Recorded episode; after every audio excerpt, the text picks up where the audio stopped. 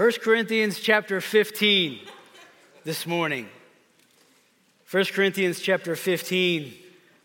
We're going to look at verses 1 through 11. I wonder as we begin this morning if I were to ask you what is the biggest threat. I don't want you shouting out answers. I know everybody's hyped up right now, so you're all going to start shouting answers.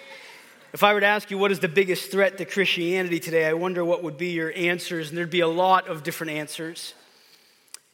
If you follow the news, if you read any articles, if you're following the current culture and climate of our culture, you've heard many answers to that question recently, and there's always been responses to the question of what is the biggest threat to Christianity today in, in America and in the world.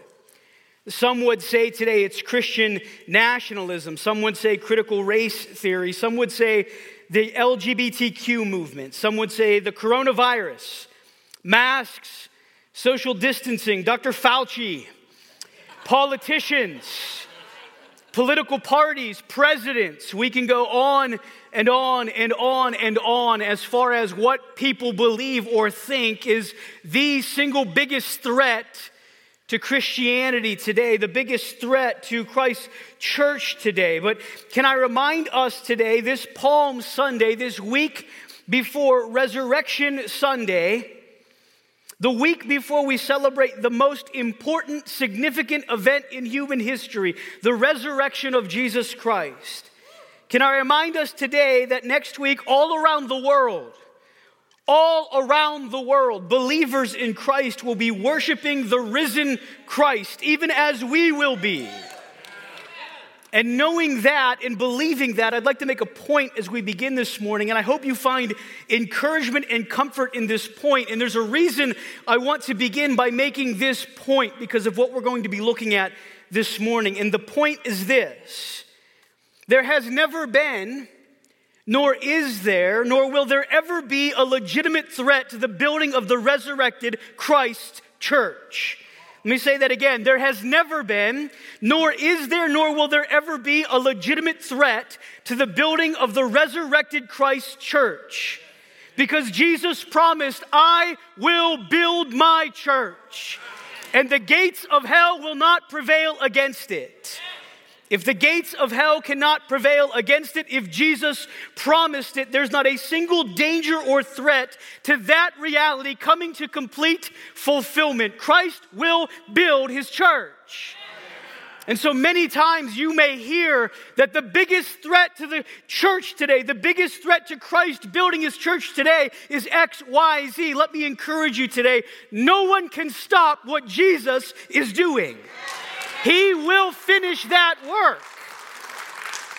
And as believers in Christ, that should stir us today because what is it that Jesus will use? What is it that our Lord uses to build the church of Jesus Christ? What is it that the Spirit of God uses in building his church? And it is the same thing that he uses today that he used thousands of years ago. It is the gospel of Jesus Christ.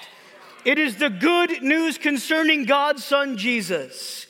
That is what he will use today, tomorrow, and in the days to come to build his church. And the promise of Christ is the gates of hell will not prevail against that. Let's look at 1 Corinthians chapter 15 this morning. 1 Corinthians chapter 15 this morning, where Paul is going to remind the believers in Corinth about that message, about the message of the gospel of Jesus Christ. Paul's going to remind the believer of the message that transforms, of the message that transformed them.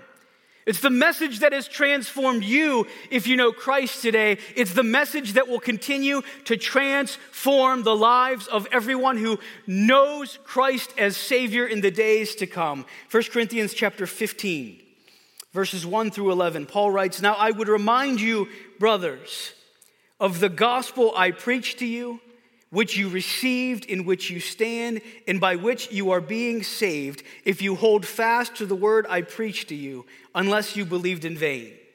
For I delivered to you as of first importance what I also received that Christ died for our sins in accordance with the scriptures that he was buried, that he was raised on the third day in accordance with the scriptures, and that he appeared to Cephas, then to the twelve. Then he appeared to more than 500 brothers at one time, most of whom are still alive, though some have fallen asleep. Then he appeared to James, then to all the apostles. Last of all, as to one untimely born, he appeared also to me. For I am the least of the apostles, unworthy to be called an apostle because I persecuted the church of God. But by the grace of God, I am what I am, and his grace toward me was not in vain. On the contrary, I worked harder than any of them, though it was not me, but the grace of God that is within me. Whether then it was I or they, so we preach, and so you believed. The gospel, the good news concerning God's Son, Jesus Christ. That's what we'll be looking at this morning as we seek to keep the main thing the main thing as we live lives that are pleasing to Him. This morning, I want to look at the passage and see the gospel defined, the gospel preached, and the gospel received. The gospel defined, the gospel preached, and the gospel received. And my hope is that we too will be stirred to a greater sense of clarity regarding the gospel, a greater sense of urgency concerning the gospel, and a greater sense of duty and passion for the gospel as we go from here today. Let's begin with the gospel defined. Verses 1 through 8 that we've read already, Paul will lay out a very clear definition of the gospel. The word gospel literally means good news. And so when Paul's writing this, he's referencing the good news concerning Jesus Christ. And so he's referencing the gospel of Jesus Christ here, and he clearly defines it for us. He says, beginning at verse Three, I delivered to you as of first importance what I also received. This is the gospel that Paul's reminding them of. What is it? That Christ died for our sins in accordance with the scriptures. Maybe you're here today and you would say, Man, I know God wants me to share the gospel, but I don't know how to do that. I don't know what all that means. Well, Paul's going to very clearly, concisely present what it is uh, that is to be shared when you're sharing the gospel. The first is that Christ died for our sins.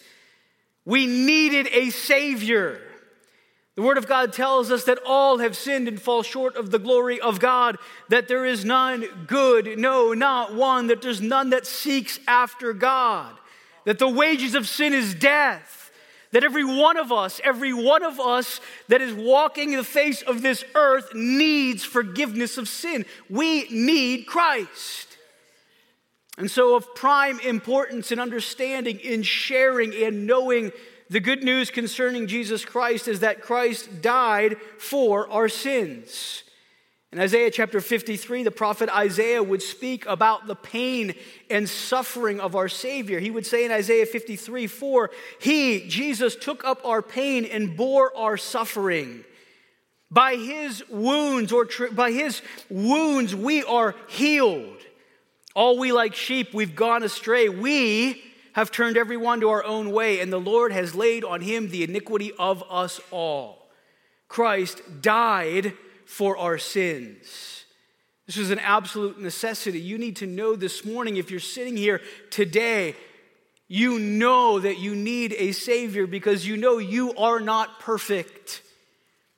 And the most important part today for you is to understand you need a Savior. But understand in the very first part that Paul is defining the gospel, he makes it crystal clear that Christ, our Savior, died for our sins. Jesus died. That's so important.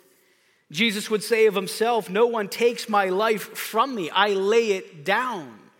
Christ willfully went to the death of a cross so that we might have life, so that we might have eternal life, so that we might have forgiveness of sins. The gospel defined Christ died for our sins. Paul will go on to speak about how Christ was buried. He said, Christ died for our sins in accordance with the scriptures, verse 4, that he was buried. You know, there's a lot of different theories when it comes to the resurrection. There's one theory that they believe that Jesus really wasn't dead They believe that when he was on the cross, he faked his death. Maybe some of you have seen those crime shows or those, uh, those mystery shows where someone will take a pill and they'll look like they're dead and, and then they'll wake up later on. Or you remember reading Romeo and Juliet in the story there of where, where you, someone could take a, a concoction or potion and they could act as though they were dead, but they truly weren't dead and, and they're only going to be revived later. That was not the case with Jesus. Jesus. Christ Jesus was crucified. The Word of God tells us that Jesus would breathe his last. He would die and he would be buried. And that's an important part of this because the tomb was a very important part of this story. Jesus would be laid in a borrowed tomb. His body would be, would be prepared for his burial. They would lay him in that tomb, and those that were closest to him and loved him, they were in anguish and sorrow because their Savior, the one that they thought was their king, had died. And he would be buried in that tomb for three days. There would be a large stone rolled in front of it, and the soldiers would guard that tomb. They were so concerned about the story that Jesus was proclaiming, that they would even guard his lifeless, dead body to make sure that no one was able to steal it away and say that he was risen. I want you to think of that. Man, his enemies, did everything they could possibly do to keep him dead. He would be buried. All of his disciples would see that and know that. But then, what we've already celebrated this morning and we look forward to celebrating next week is that Christ would rise again the third day. He was buried, verse 4, that he was raised on the third day in accordance with the scriptures. What a glorious truth. That Christ would die for our sins, that he would be buried but he would rise again the third day. Next week, we'll be talking about the significance of the resurrection, and you want to be here for that.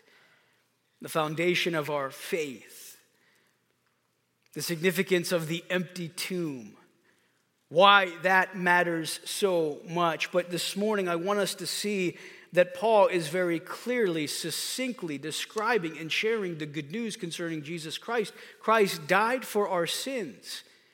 What comes with that is an understanding that we were lost and dead in our sin and we needed a Savior. That Christ died, that He was buried. He truly died. He was buried. He was put in the grave. But the third day he would rise again, showing forth in great victory that he is who he said he is Savior, Messiah, the Son of God. This is the gospel of Jesus Christ. This is the gospel of Jesus Christ. Paul would go on to say that he appeared to all of these witnesses. They would see him, they would know him.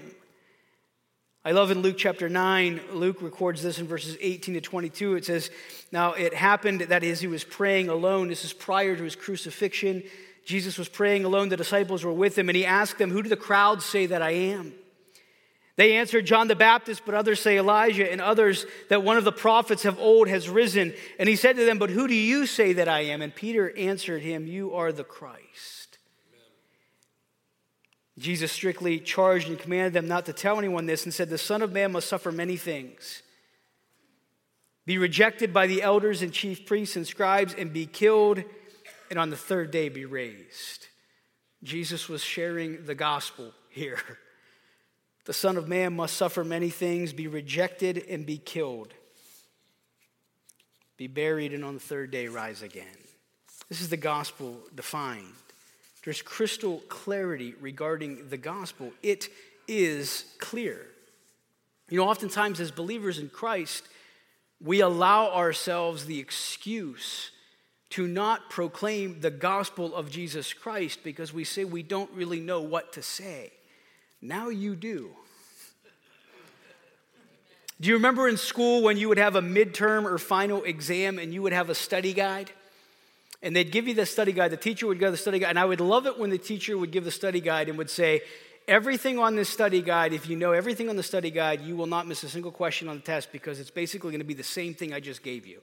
And every answer is what you could memorize and you could know. I used to love that because I was good at memorizing. So when they would give like a 10 page study guide, I would just memorize the whole thing, go to take the test, I can regurgitate all the information back, good. But man, it was difficult sometimes when they would give you the study guide and you'd study it and you knew it, but then they would put a question that wasn't on the study guide on the test. You remember that? You'd have that exam and you'd get everything and it'd come to one question. Normally it was at the end, like the teacher wanted to get you, like at the very end of the exam. There would be that one, and if you're a teacher, I'm, I don't think that's you, okay? But uh, every other teacher that would want to get you at the end of the test and they'd throw a question in there that wasn't on the study guide. And I would be like, that wasn't on the study guide. And what they wanted to know, oftentimes, like if it was something like math or, or chemistry or something, they wanted to know that you actually knew the material and how to figure it out, not just be able to memorize it and throw it on a piece of paper. But I remember if I ever got those questions wrong, when I would bring it back to my parents and, and I would show them my test, and I would want to show them what I got, I'd be like, the only reason I got that wrong is that wasn't on the study guide right? I'd let them know that. I, I share that because I feel like sometimes as believers, that's how we treat sharing the gospel. We treat it as though, I don't know what to say. God never told us what to say. God never gave us that answer. God never gave us that information. How do I know what to share? When in actuality, He has told us everything we need to know to share the gospel. Amen. Paul said it right here. I'd remind you, brothers, of the gospel I preached to you, which you received. By the way, how do you receive it if you don't know it? What you've received, in which you stand. If you're standing firmly on the gospel of Jesus Christ today, you know the gospel. And by which you're being saved. And he says, I delivered to you of first importance what I received. Here it is this is the gospel that Christ died for our sins in accordance with the scriptures, that he was buried, that he was raised on the third day in accordance with the scriptures. Now you know the gospel of Jesus Christ. You know what to share. You know what to share when you're asked of the hope that is within you. You know what to share when someone says, Why do you have joy in your life? Why are you always happy? Why are you always at peace? Why do you even go to church? That's not a question on the test that God has not given us the answer for. Christ died for my sins, was buried and rose again, just as he said. This is the gospel defined. You know it if you know him. Wouldn't it be important to let others know, know that as well? It isn't, isn't it important to kind of give that information to other people too, so they too know the gospel of Jesus Christ. Secondly, I want to look at the gospel preached. Uh, Paul uses this word three different times in this selection of, of verses here. In verse 1, he says, I remind you, brothers, of the gospel I preach to you. And there's a lot of preaching going. I would have loved to listen to Paul preach. Thinking about where God brought Paul from. Maybe you're here today and you're like, listen, I am too bad or I've done too much wrong for God to save me. That's not true.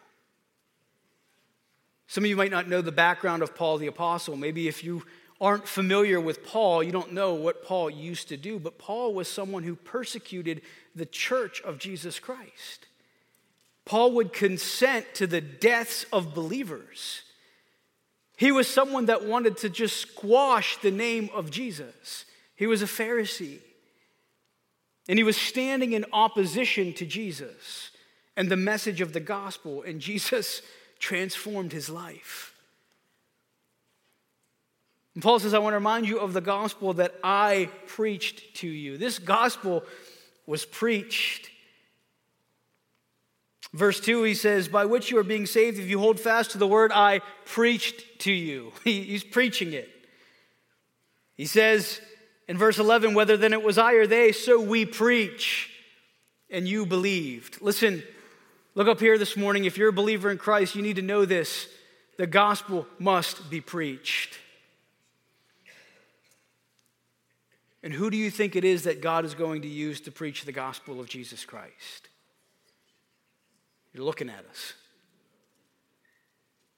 The gospel was preached by Paul, by the apostles, by the followers of Christ. The gospel was preached by the Thessalonian believers that we looked at in our series in Thessalonians. The gospel was preached, it was preached, and it's authoritative, and it is commanded. The gospel is authoritative and it is commanded. There's no other name given among men whereby we must be saved, only Jesus. There is no other gospel. There is no other good news that leads to the salvation of man and women other than the gospel of Jesus Christ. This is it. It is authoritative and it is commanded by God that we preach and that we proclaim. And in Galatians chapter 1, Paul the Apostle was writing to the believers in the church and he says, I'm astonished that you're so quickly deserting him who called you in the grace of Christ and are turning to a different gospel. Can I stop for a minute and tell you there are a lot of other so called gospels being preached today? There are many who are, who are just kind of gradually navigating away from the true gospel of Jesus Christ into something else that is not the gospel of Jesus Christ. You aren't saved. I'm not saved by what we do. That's not the gospel. We're saved through what Christ has done. We're not saved because of who we know or who our family or who our, our friends are. We're not saved because we enter the doors of a church or give money to the offering. We're not saved because of how much knowledge of God that we have. We're saved through Christ alone. There are many gospels that are being proclaimed today, but if there's any gospel being pro- proclaimed today other than the one that Paul reminds the believer about in 1 Corinthians chapter 15, that is no gospel at all. And that's what Paul would say in Galatians chapter 1. He would say, You're turning to a different gospel. Verse 7 of chapter 1, he says, Not that there is another one, there's not. There isn't another gospel. It's not okay to be of the opinion that's just okay for you. The gospel isn't just one of many, it is the only good news. Jesus is not one Savior amongst many Saviors, He's the only Savior. When Jesus would say, I am the way, the truth, and the life, no one comes to the Father but by me, He meant that. He didn't say that thinking unless you believe differently, unless you grew up differently, unless someone tells you something else, that's okay. It's not okay. There is but one Savior, one gospel, one Messiah, and his name is Jesus. And it's the gospel by which we are saved. And Paul says there's not another one. Some are troubling you and they want to distort the gospel of Christ. But listen to the strong language that Paul uses in Galatians 1 8. Even if we, Paul's saying, listen, even if I, Paul the apostle, the one that has preached to you concerning Jesus, the one whose life has been transformed, even if I preach to you another gospel, whether I or an angel from heaven, should preach to you a gospel contrary to the one we preach to you, let him be accursed. As we've said before, and I'll say it again if anyone is preaching to you a gospel contrary to the one you received, let him be accursed. For am I seeking the approval of man or of God? Am I trying to please man? If I were still trying to please man, I would not be a servant of Christ. But Paul would say, I want you to know, brothers, the gospel that was preached by me is not man's gospel. I love this. In Galatians 1 11 and 12, listen to what Paul says. I want you to know that the gospel that I have preached to you is not man's gospel. It's not mine. It's not from me. It's not something that I made up. It's not something that with my authority I'm just proclaiming this to be true. Nor did I receive it from any man, nor was I taught it, but I received it through a revelation of Jesus Christ. This is from God. And so, therefore, it is authoritative. And it is commanded that we proclaim and that we preach it. The prophets predicted and proclaimed it. Jesus proclaimed it. The apostles proclaimed it. The church proclaims it still.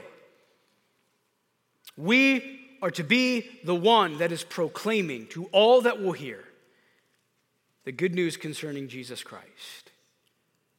Judgment is coming. One day, every person will stand before God and give an account. Judgment is coming. There is punishment for sin. But there is one who has borne that punishment already on the cross. That's authoritative. And it's commanded that we preach it. Third, let's look at the gospel received. Again, verses 1 and 2, Paul talks about them receiving this gospel. And he says, It's that which you've received, that which you stand, and that which by which you are being saved, if you're holding fast to what I preached to you, unless you believed in vain. He goes on to speak about the transforming work that's happened in his own life and that he's now preaching the gospel and others that are preaching the gospel and how it's transformed their lives as well. The gospel received is life transforming and it is absolutely foundational for our living. The gospel is clearly defined. The gospel is preached and the gospel received is life transforming and absolutely foundational for our living. Jesus would say in Luke chapter 9, if anyone would come after me, let him deny himself and take up his cross daily and follow me. You see, when we enter into relationship with Jesus Christ, it's life transforming. The Spirit of God comes to abide within us. He's with us wherever it is that we go.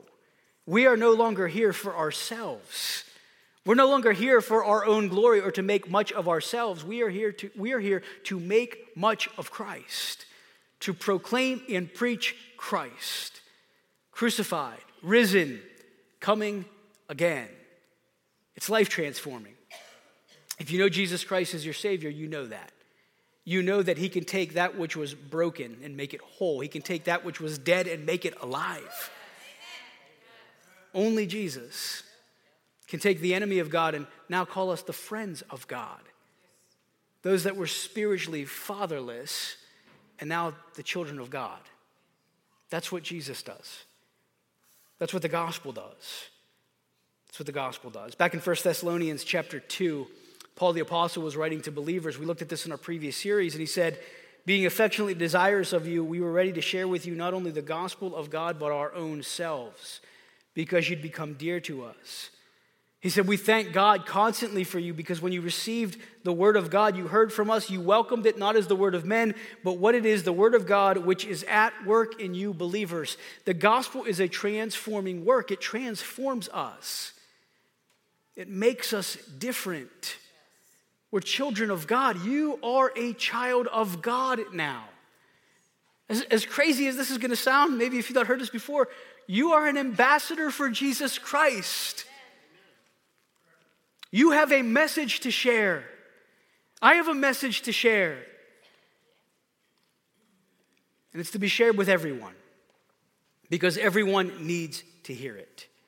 Everyone needs to hear that. It's life transforming, it's absolutely foundational for our living. This is an incredible passage because I believe it, it removes so much of the cloudiness that sometimes can be there. I, I just recently had my front windshield on my car replaced. And I don't know how long ago, months ago, I had a stone that was kicked up and uh, put a little dent into my my window, not really a dent, a crack, right, into my, it looked like, like a golf ball hit it. And it was like this little, little thing about this that was kind of shattered, but it was real small, didn't, you know, impair my vision at all. And I thought, well, if that thing spreads, I'll go get that taken care of. So it gradually spreads like a little bit. And I was like, ah. And I even did one of these things where I tried to like mark the thing to see if it was spreading more. even though it clearly was. You know what I'm saying? Anybody else do that? And so I watched a little bit more and I'm thinking, I think it's spreading. By this time it's like halfway. And I'm like, it's spreading. And and eventually got to the point where it was across my whole windshield and it had like almost like it was like Charlotte's Web. Like there was a spider trying to like just do his thing and it was cracked in different directions. And it was at the point where I was like, well, maybe I should go get that taken care of. And so it not only was that, that I had this crack in my windshield, but also um, I'll blame it on my children. Like if they come and they're in the car or whatever, and, and sometimes their fingerprints will be on the front, you know, front uh, window there and, and on the side windows, and there'll be fingerprints there. And when the sun's really blazing, it's like all cloudy and you can't see things really good. And I could, I could have just cleaned it, but I'm going to be replacing it anyhow. So I figured, why waste the time cleaning it when I'm going to replace it? And so I, the day finally came where I took it to clean it or to have it replaced. And so I, I drove it in. I won't tell you where because I don't know. I, I don't know yet if it's going to hold up. So I don't want to give an endorsement. But I took it to get to get to get the windshield replaced. And I came back to get my car. And when I turned the car, and I, I looked out the window, I'm like, man, that's that's really nice. Like it's it's clear. Like the the cracks are gone, the smudges are gone, and I'm gonna have to clean that more often if this is what this does. Everything was there, everything was crystal clear. You know, sometimes as believers in Christ, we can make sharing the gospel so difficult. We can cloud everything up. Well, you got to share this, and you got to share this, and you got to share this, and got to make sure you share this, and you got to share this, and share this. And I don't know what you're going to do if someone asks you this. I think what Paul does in 1 Corinthians chapter 15 is, is he like takes that off, puts nice and clean on, and says, Let me share with you the gospel that I preached, that you received, and by which you're being saved. The gospel clearly defined. It is clearly defined for you as a believer. It's clearly defined for those of you that don't know Christ today. You and I are sinners. We're deserving of punishment and the wrath of God. And there's nothing that you or I could do to earn favor with God. If you're sitting here today, you're sitting under the wrath of God if you don't know Christ as your Savior. But the good news concerning Jesus is that Christ would come to this earth. He would sacrifice his life and die the death of a cross, be buried, and then rise victoriously that third day, proving that he is God. And the Word of God says if you will believe in the Lord Jesus Christ, you can be saved from your sin. The gospel is clearly defined. The message of the gospel should be clearly preached, church. We have no excuses. We should be clearly preaching the gospel, and the work of the gospel should be clearly seen in our lives. If we say Jesus Christ has transformed our lives, let's prove it by the way that we live and the message that we proclaim. So, can I just encourage you with three challenges as you go from here today? The gospel, know it, preach it, live it. Amen. Know it, preach it, and live it. And you watch as Jesus Christ builds his church and the gates of hell will not prevail against it. Father, thank you so much for your word this morning. Thank you for the gospel of Jesus Christ. Thank you for that life transforming work of the gospel. I pray that as believers, as followers of Christ, we would know the gospel, we would preach the gospel, we would live the gospel day in and day out for your glory. Having confidence, Lord, of the truth that you will build your church. We do this for your glory. In Jesus' name, amen.